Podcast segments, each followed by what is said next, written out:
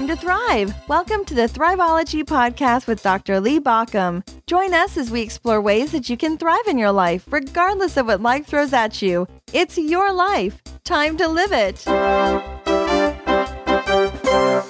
Hey, this is Lee Baucom, and this is the Thriveology Podcast, the podcast designed to help you thrive wherever you are in life, whatever's coming your way.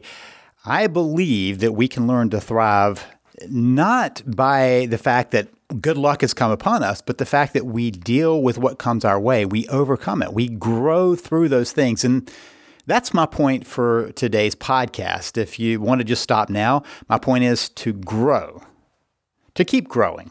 But let's go a bit deeper into why that's a problem, what keeps you from doing that. When I was a kid, uh, I was a pretty gangly, uh, fairly uncoordinated kid for uh, a long time. I was pretty small at the beginning. I kept on growing until I was 6'4 somewhere in, in college, and I was about 6'2 by the end of high school. But along the way, it was just a steady growth where when other people kind of stopped growing, I kept going. But I was growing so fast at certain points that I would knock things over. I would reach for something and my hand would get there at the wrong time. And I remember lots of times people saying, Man, you're so uncoordinated. And the fact was, I was just trying to figure out my body and it was moving so fast, I was having a hard time keeping up. The problem was, that's how you were judged being a boy and being that age. Could I help with sports? Could I play sports? Could I be on teams? Could I contribute? Could I make a basket? Could I make a hit? Could I make a catch? And the answer to that was not really, not really, and not really. I wasn't very good at those things because my hand eye coordination didn't ever catch up at that point. And because of that, I was a little off balance. And I remember how many times through elementary school and even through junior high and, and even into high school, I would wait to be the last one or second to last or maybe third to last at best to be chosen to be on a team. And I wasn't that natural athlete, and I use that, I put that in quotes because we're going to talk about that in just a minute. You know, I wasn't the one uh, who had the buff body, but those are tied together, which is what we're going to talk about today. The fact that I wasn't that athletic kid led me to not be doing athletic things. I would be chosen last, which is really a shameful thing. If you're a boy growing up at that point, I felt a lot of shame about the fact, and I just dreaded when it was time for that to happen. Once again, I would watch as one by one people were chosen over and over until it was me, another person, maybe three of us before I got chosen. And that reinforces a belief for you. So I grew up feeling like I couldn't play sports. When I got to college, I still had that belief. And I remember when I was one day in one of those intro gym classes where you had to go through and do uh, both health class and, and gym. And we had to do lots of different sports. And I was out there playing softball. And I remember going, oh my gosh, here I am again. My childhood dread. Swinging and missing, swinging and missing, swinging and missing, swinging and missing. And the first pitch, I swung at this point, my body had quit growing for the most part. It grew a little bit more through college, but for the most part, it was pretty steady. My hand eye coordination got a little bit better, and I smacked that ball. And probably nobody out there was more surprised than me when it landed way out in the outfield. Now, my thought about that was well, that was an anomaly. Next time a bat, smack, I hit the ball. Now, I'm never going to go back and play baseball. I don't have any future in playing professional ball.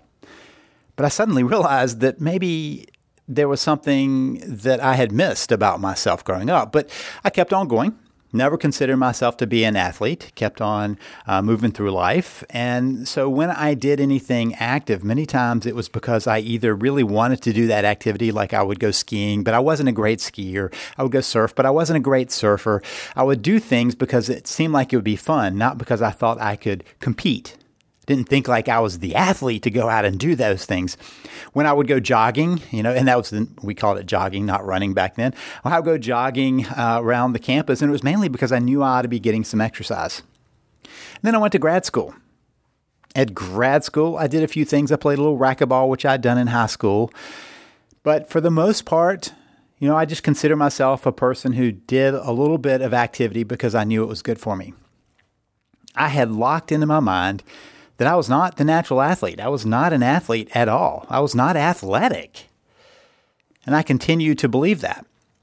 Sometime in my mid 30s, I got sick. I've talked about that story many times, but during those years uh, up until then, I had not been taking care of myself. I had not been much living in my body. Uh, if you're familiar with some of the self help gurus, I had been distant from my body. I'd been living in my head, had been doing a lot of activities in my head.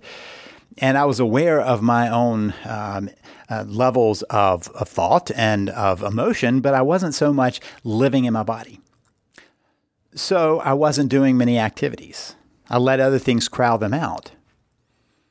And then I got sick, and in my recovery, I realized I had to take better care of my body, which was interesting because for a long time I thought, well, I mean, it's my body. It's it's not in that really good a shape. It's not an athletic body. There's nothing to it. And so I started getting in shape because I didn't want to be sick anymore. I didn't want to get sick again. I wanted to live as long as possible. I wanted to make the most of my bonus time after being sick that I didn't think I was going to have. And so I started working out in the gym. I remember just going in, and the reason it happened was for this one simple reason. My wife knew that I'd always wanted to learn to scuba dive. And so she got me into scuba class at the Y. And I went to scuba class. In that first class, the instructor asked us to uh, do some swimming so they could assess us. And I thought it was kind of a test of could, could I do this class or not. It was really just them making sure they knew who to watch out for, who they might have to be worried about during the class. So we had to swim six lengths of the pool after swimming underwater as far as we could. Now, while I'm not athletic or didn't consider myself to be athletic, I'm pretty darn stubborn.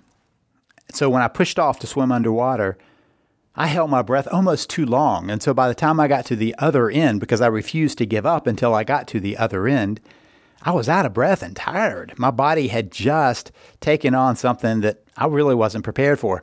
And then I swam six lengths of the pool, three laps.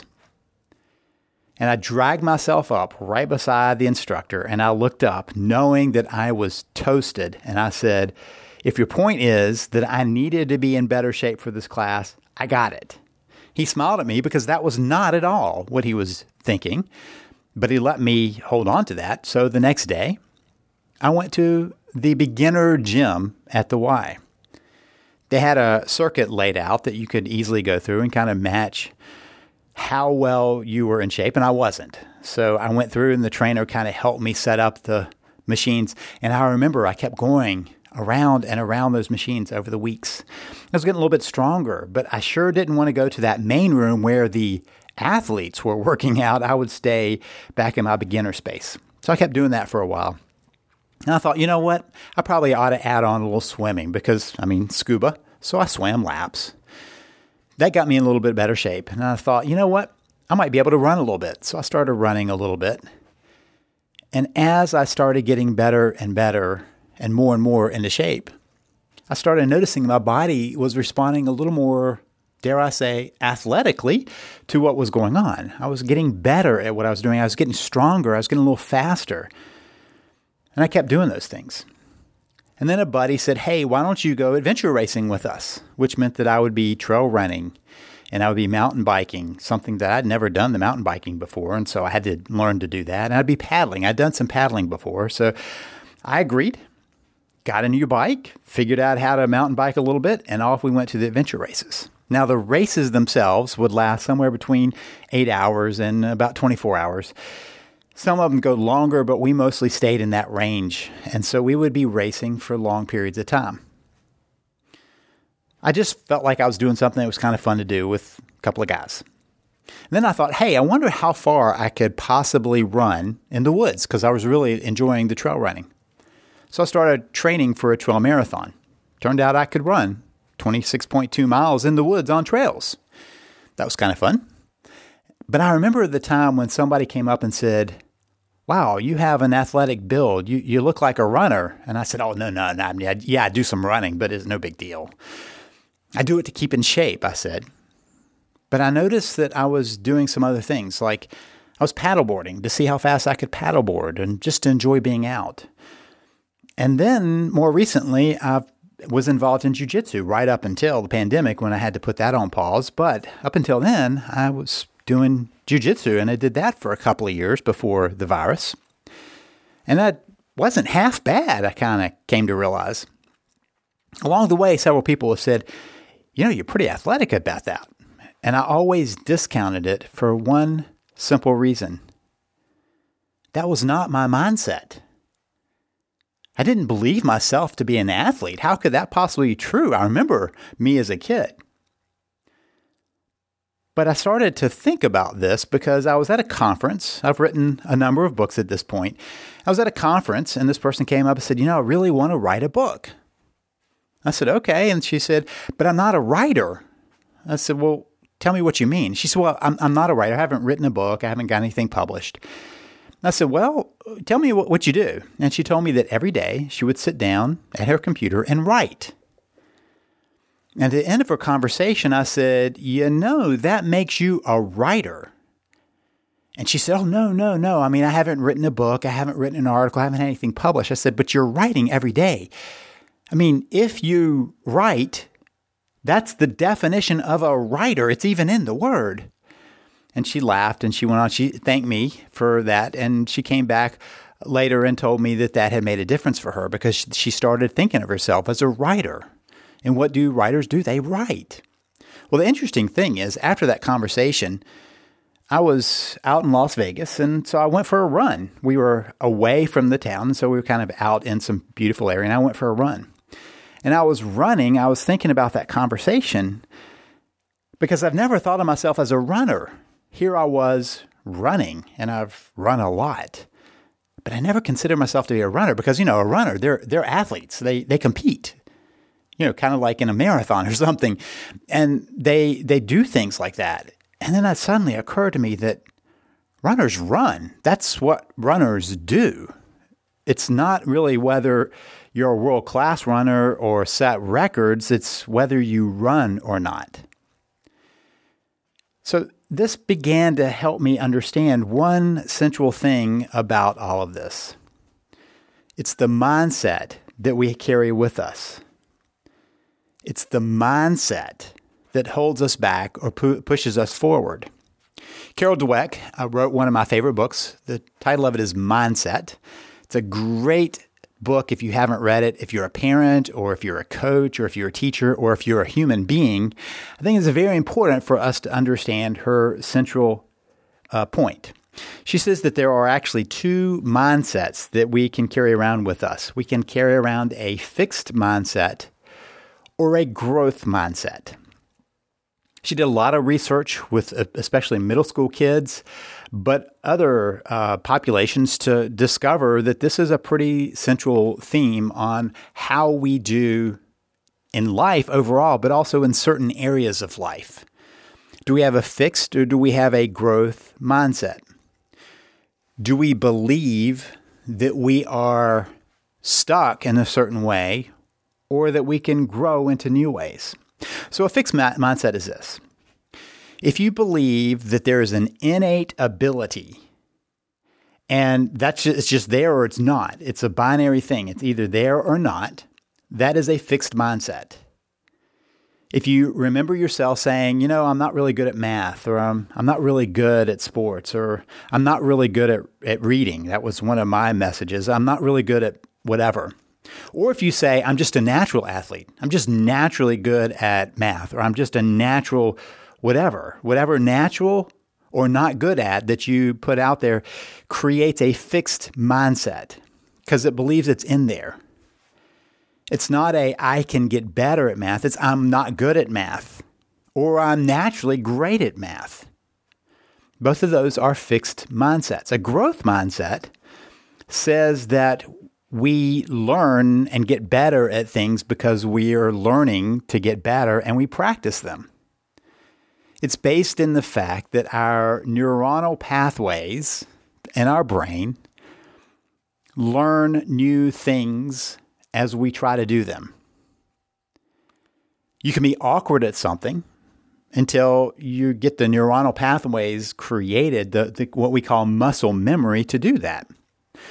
Or you may be bad at some activity until you practice it, understand it, and do it enough that the neuronal pathways line up. The growth mindset takes into an understanding that the neurons are what lead us to learning. We get better at what we do.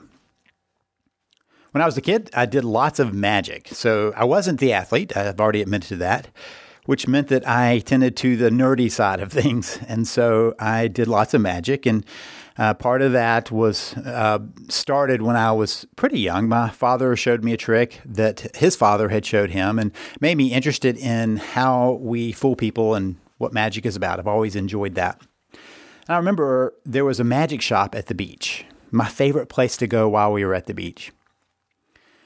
The night before we left town, it was our last night, and I went into the magic shop and grabbed some tricks because I wanted to take them home with me. I couldn't find them near home, and so I wanted to grab them and take them. And I remember this one trick that I just had fallen in love with. I bought it, and I thought, you know what? I'm just going to play with that while we're driving home the next day. It's a long trip home, so I'm going to teach myself that trick. So as we pulled away from the beach, I pulled out my magic wand and I started reading the directions and realized that that particular trick required sleight of hand. It required me to make a fairly complex movement with my hand to make it work. I had somehow hoped that it was a self working trick, to use the terminology that magicians use, and it wasn't. It was a sleight of hand trick. It took a skill. And I remember sitting there going, man, I can't return it. I mean, that's the thing about a magic trick. When you buy the magic trick, it says in the store, you can't return it because the thing about a trick is how it's done. And once you know that, then you spoiled it. So you can't return it. The other thing that was true was I also couldn't get help. Nobody in my car knew how to do that sleight of hand. And we were now quite a distance from the magician at the store who might have been willing to show me how to do it. So I was on my own. I remember setting it down just frustrated that I was not going to be able to do this. And then I remembered that we had a long way to go. And so I pulled out that wand and I started playing with it. It would not go. I could not get my fingers and my hand to go the way they needed to. I kept trying and I kept trying. I would put it down in frustration. I'd pick it back up, try again. I'd put it down in frustration, pick it back up, try again and again and again. I had nothing else to do. It was long before there were DVDs or anything else in a car to entertain you. And so it was me and my magic trick the whole trip back. And I kept flipping it, kept trying, kept trying. Then I remember the moment when somewhere the neuronal pathways in my brain connected with my fingers and my hand, and it worked. All it took was for the neuronal pathways to line up, and I suddenly could do the trick. Now, at first, it was a little awkward. Then it got a little more smooth. Then every now and then it would goof off, and then suddenly I had it each time. I had it down. So then I got to try out the trick, and sure enough, it fooled the people that I showed it to. I had figured out something that clicked in my brain that led me to think I can do the sleight of hand. Now that led me to go, I bet I could learn to do this, and I bet I could learn to do this, and I bet I could learn to do this. And over time, I got to be a pretty good magician at those moves because I practiced them. Had no way of thinking about it at that point, but what I had done was adopted a growth mindset around the magic tricks. Even though in the beginning I had a fixed mindset, I can't do it.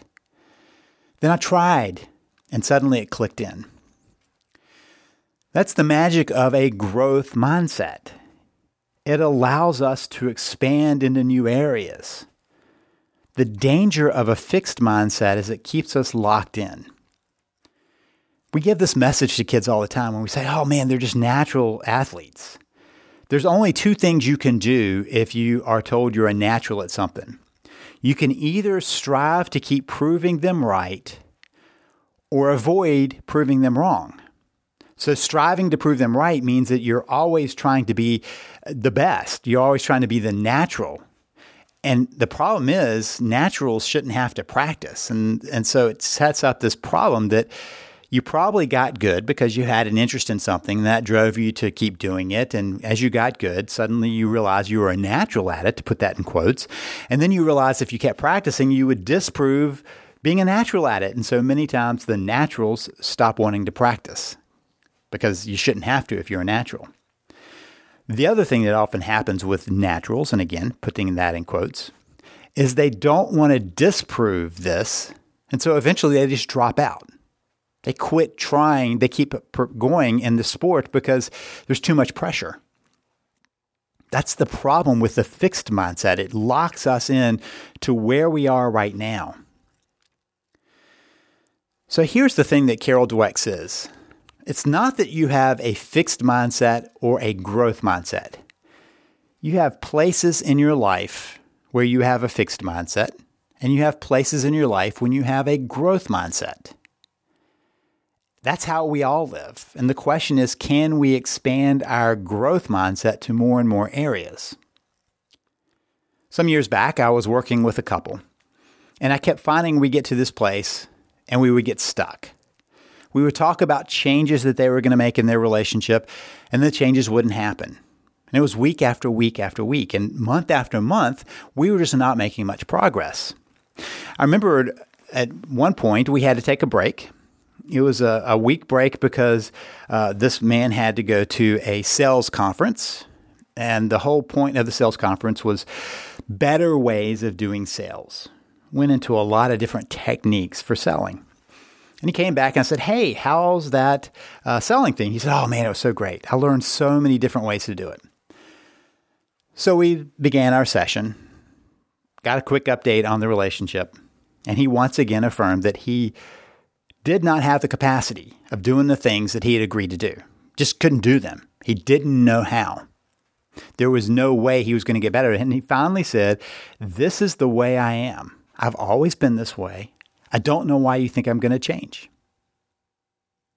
So I paused him a minute and I said, Let me ask you a question again about that sales thing. Tell me a little bit about what you learned. He started glowing a bit as he got pretty excited about these different ways he had learned to take people through the sales process to get them to the point when they were saying yes to his proposal. I said, So you learned some good stuff there, didn't you? He said, Yeah. And I said, Do you think you're a better salesperson now? And he said, Yes. He'd walked into my trap. And I said, So tell me why it is that you think you can learn to be a better salesperson, but you're stuck being the spouse that you are. What I was trying to point to him was that he had a fixed mindset around his marriage and being the, a good spouse and, and figuring out what he could do in the relationship. But in the sales area, he had a, a growth mindset. He thought he could do better there. And so he learned new techniques and tried harder to get there. In the process, he improved his skills because he was learning what he needed to to be a better salesperson. So, as we worked forward, we began to think about what skills needed to happen and how he might be able to practice the new skills to bring in a new place, to bring in some new growth into his relationship. The fact is that all areas of our life are opportunities for growth. We do have some genetics. I grew to six four not because I chose to, but because that was in my genes, and also because I got enough nutrition to get me there.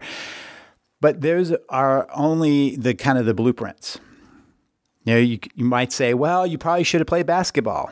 Well, I didn't play much basketball, but I do remember a person who was more than a foot shorter than me who played at the university I went to, and he went on to be a professional because he loved the sport so much that he kept practicing, even though he didn't have the natural body build for it of being tall. Muggsy Bogues was the player. And I watched him do incredible things, not because he was the natural build, but because he practiced hard. And that's the thing. If we want to get good at something, what gets us there but by working at it? So, how do you practice this growth? Let me propose a couple of ways that we can uh, create more of a growth mindset. Number one, look for where you have a fixed mindset. Look for the places where they are there because those are the easy ones to move to. If you've got some areas where there are already growth mindsets, great. You'll just keep on expanding those areas. But the fixed mindsets are where we can expand even more into life. One way is to look at the places where you have said, uh, I'm just not a natural at that, or I'm a natural at that the places where you think that's I'm just not that person. I'm just not able to do that. They can be anywhere in your life. They could be physical things, emotional things, mental things. Wherever in your life you have come to the conclusion that you're just not good at that. Look at those places. Write them down. Make sure you can keep a track of them because we can switch from believing about the natural to the improving. That's an easy switch to make. Often it's around the things that where you say, I can and can't do things. I just can and can't. I can play ball, I'm just natural at it. I can't play ball, I'm not a natural at it. Those are fixed mindsets. The second place to look is for where you feel stuck. In my work with people, my coaching with people, what I've noticed is many times the stuck places are around areas of a fixed mindset. When we're stuck, it's often because we have adopted or adapted to a fixed mindset in those areas. We've adopted that mindset and adapted to that fact so that it stays. And that keeps us stuck. The third area to look at for your fixed mindsets is the places where you say can't. I can't do that. It's a giveaway to a fixed mindset. I can't do that. I can't change. I can't be that person. Those are all fixed mindsets. So get them down and then begin to look for the places where you might be able to switch it to a growth mindset. And it's simple to say, oh, maybe I could work on being better at that. You don't have to go from I can't play basketball to I'm going to play in the NBA to say I can't play basketball, but if I want to get better, I could go take some shots. I could do that every day. I could learn some skills. I could watch some YouTube videos. I could play with people. I could practice. All of those are ways that we naturally can improve. The second thing to do is try out new things. Be a beginner. Because a beginner mindset is a growth mindset. When I went to jujitsu, the first time I was there, I sucked. To be honest, I, I was bad. But why would I expect to be any different? Sure, I'd seen a few YouTube videos. I'd seen some jujitsu moves in the movies, but I had never done them. So why should I be capable of doing them? Why would that be something I could do? So I could have gone and said, well, there it is, another thing I can't do because I'm not athletic. But I wanted to learn how to do it. And so I stuck with it. I kept going to class. And here's the interesting thing if you keep going to class, you'll get better at it. One of the axioms, one of the sayings in jujitsu is a black belt is just a white belt who kept going to class, who didn't quit right now I would say I was a blue belt because I kept going to class and I kept adding new skills and I kept figuring out how to do it. But it started with a beginner's mindset. Now, here's the interesting thing. Sometimes people start with a beginner's a- a mindset and then at one point they go from that to a fixed mindset. I should be good by now. As a blue belt, sometimes I got tapped by a white belt. And I could be saying, wow, I'm really not good because here I'm above them and they beat me. But maybe they had a wrestling background, or maybe they knew a move better than me, or maybe I put myself in a bad position, or maybe I was trying out something new that I didn't have quite down. And that's why I missed it. So I could see a place of growing just by holding on to that beginner mindset. And by the way, I've done uh, several uh, different podcasts on what I learned in jujitsu, and most of it is about being a beginner and letting it be a learning process. Number three, distinguish between can'ts and won'ts. I can't play ball really was I wouldn't go play ball. I didn't want to be embarrassed by that. I'd gotten tired of being the last one chosen, I didn't want to do that. So the won'ts are often disguised as can'ts in our lives. We'll say, oh, I can't do that, when really it's a matter of won't. So when you hear yourself saying can't, ask yourself the question Is this just something I can't do right now, but if I practice and it got better, I could move towards it? There are different versions of can't, and you need to understand those. There's a podcast on that too. But sometimes we get to the place where we realize the can't is I won't. I just won't do that.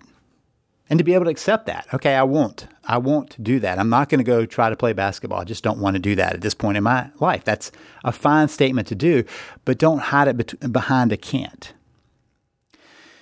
Number four is practice being a lifetime learner. Just by saying, you know what, we are built to learn over a lifetime puts us into a growth mindset. The fact is that our brain is constantly developing and growing and learning. If you find yourself saying, well, you can't teach an old dog new tricks, first of all, let me tell you that's factually wrong. You can teach an old dog new tricks. And second, humans have the capacity of learning through their life about new things. And the more we are wed to the fact that we can keep on learning and growing and changing, more developing and more of a becoming, that's when we stay in the growth mindset. So a lot of times people talk about, you know, I'm a human being, so I need to be and I need to exist. But sometimes human being, we use that as a stamp. This is who I am. And I tend to try to think of myself as a human becoming. As I step more and more into that, I'm trying to become more and more of who I can be, of who I'm capable of being, by learning more and more and escaping the fixed mindset. If this has been helpful, I hope you'll check out some of my books on thriving. You can find them by going to uh, thriveology.com slash books. That's thriveology.com slash books. That will put you on my Amazon page where it shows all the books I've got. You don't have to buy them there. You can buy them somewhere else, but check it out. That's thriveology.com slash books.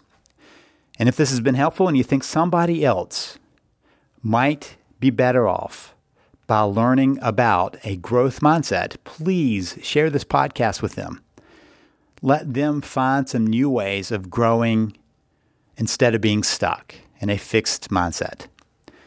This is Lee Baucom wishing you the best as you work to build your thriving life.